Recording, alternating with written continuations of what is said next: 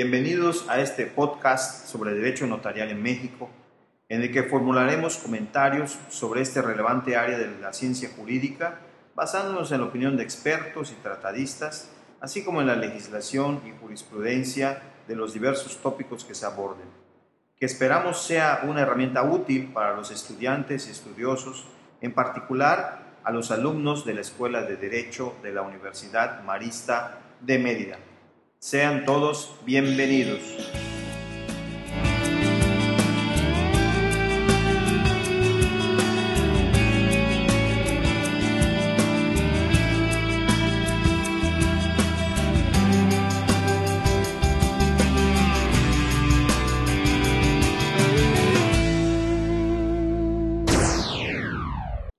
Prosiguiendo con el análisis de la ley del notariado del Estado de Yucatán en México, publicada en el Diario Oficial del Estado el 31 de agosto del 2010, eh, a la que hemos hecho alusión en episodios anteriores. En esta ocasión vamos a referirnos, continuando con el podcast inmediato anterior, a la segunda parte del capítulo séptimo de esta ley que se refiere al protocolo. En la primera parte, en la primera sección, como veíamos en, en la emisión anterior, hablábamos del protocolo abierto y en esta ocasión nos vamos a referir al tema del protocolo electrónico.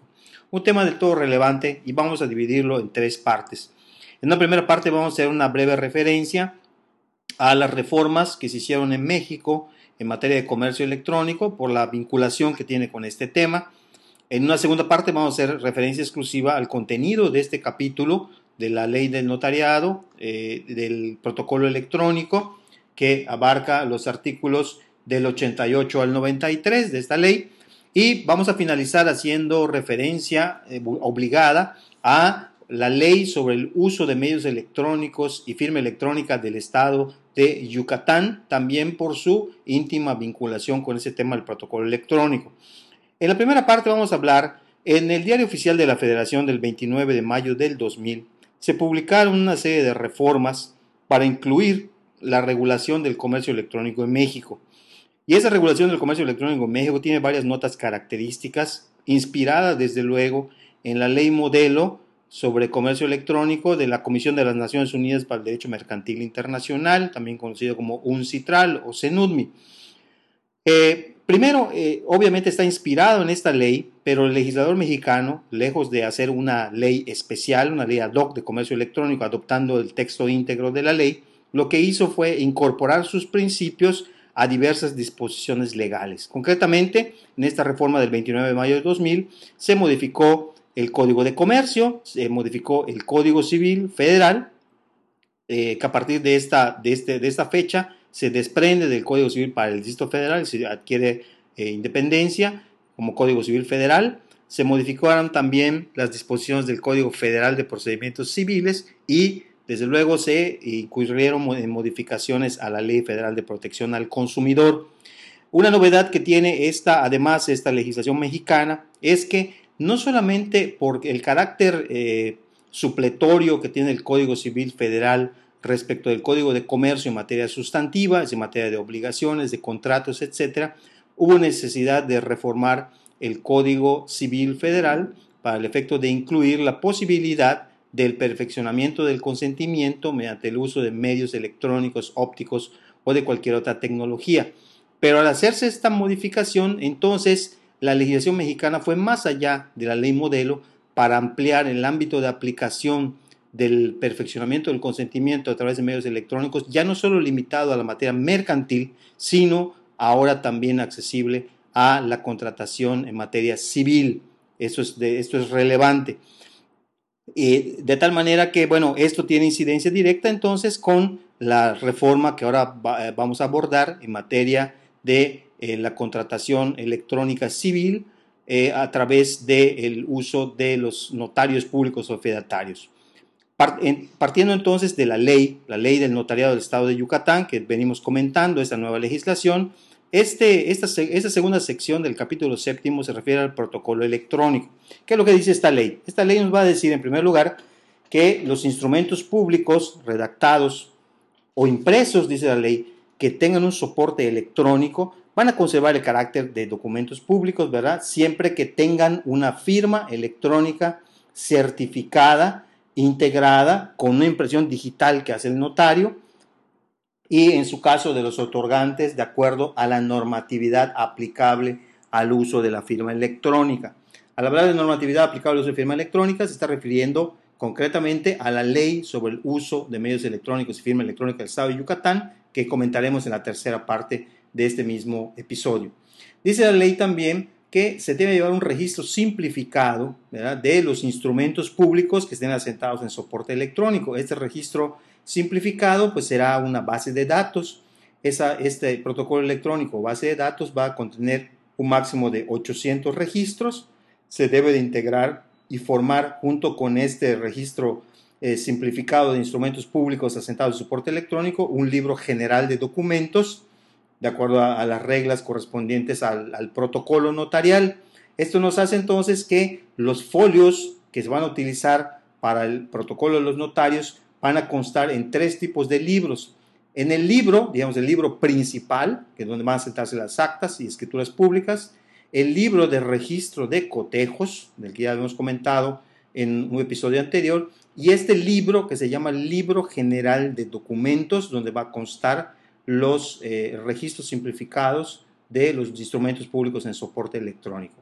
Los datos que deben contener de este registro simplificado son obviamente el contrato que se trate, día y hora de autorización, nombre de las personas cuyas firmas electrónicas se contienen en el documento y una impresión del documento electrónico que sirve para formar ese ejemplar.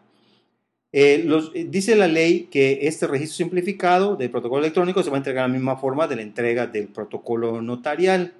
Eh, la intervención de los notarios, dice la ley, en un documento público autorizado en soporte electrónico está sujeta a los requisitos que establezca la legislación, en este caso la que comentamos, la ley sobre el uso de medios electrónicos y firma electrónica del Estado de Yucatán. También se pueden expedir copia de documentos autorizados en el protocolo electrónico.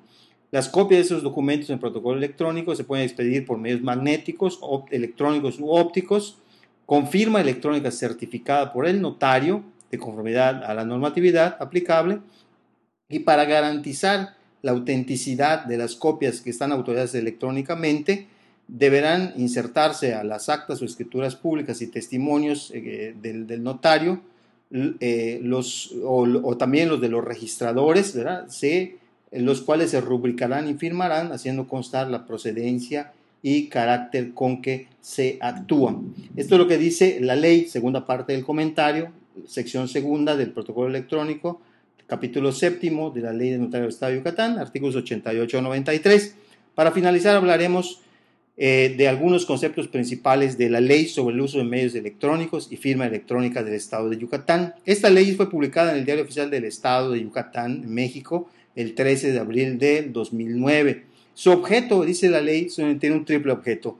Regular la aplicación del uso de medios electrónicos y firma electrónica acreditada en los procedimientos y trámites que se llevan a cabo entre dependencias, entidades o cualquier otro órgano de lo que están señalados en la ley, así como entre estos y los particulares. Es decir, la ley está contemplando, si habláramos en términos de comercio electrónico, de la posibilidad de que el gobierno interactúe entre sí, o sea, el famoso government to government, el government to consumer, government to business, y también está permitiendo el business to business, business to consumer y government to consumer, que sería el tema, el government to consumer, government to business, en donde los notarios actuarían en nombre del Estado, como, como representantes del Estado, en ejercicio de la función notarial. Government to consumer o G2C, government to business o G2B, que es la forma tradicional eh, que se utiliza en materia de comercio electrónico.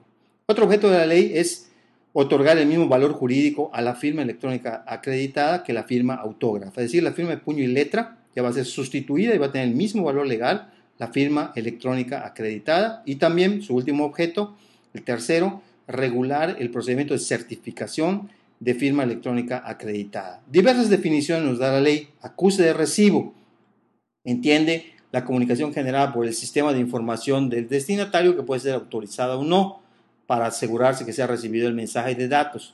Autoridad certificadora, que en este caso es una dependencia de la administración pública que tiene facultades para autorizar, revocar, suspender o extinguir los certificados de firma electrónica. acreditada. El código único de identificación, que es un conjunto de caracteres que se utiliza para identificar al titular de la firma eh, electrónica acreditada. Los datos de creación de la firma o la clave privada, que son unos caracteres únicos que genera el titular, o sea, su firma, su clave privada, para lograr un vínculo entre él y la firma electrónica acreditada. Los datos de verificación de firma electrónica acreditada o clave pública, que son los caracteres que pueden ser códigos, claves criptográficas, que se utilizan para identificar la firma electrónica acreditada. Destinatario, que es la persona designada por el titular para recibir el mensaje que no sea un intermediario. Dispositivos de creación y de verificación de firma electrónica acreditada, que en este caso son programas o sistemas informáticos para crear o verificar la firma emisor quien actúa a título propio y envía o genera mensajes de datos. Fecha electrónica, los medios electrónicos para constatar la fecha y hora que un mensaje se envió. Firma electrónica acreditada, la que expide la autoridad certificadora y es un conjunto de datos electrónicos integrados o asociados a un mensaje de datos. El mensaje de datos es entendido como la información generada, enviada, recibida o archivada por medios electrónicos, ópticos o de cualquier otra tecnología y cualquier documento de soporte electrónico firmado electrónicamente. Prestador de servicios de certificación, la persona o entidad pública o privada que ha sido autorizada por la autoridad certificadora para prestar servicios relacionados con firma electrónica acreditada y que expide certificados electrónicos.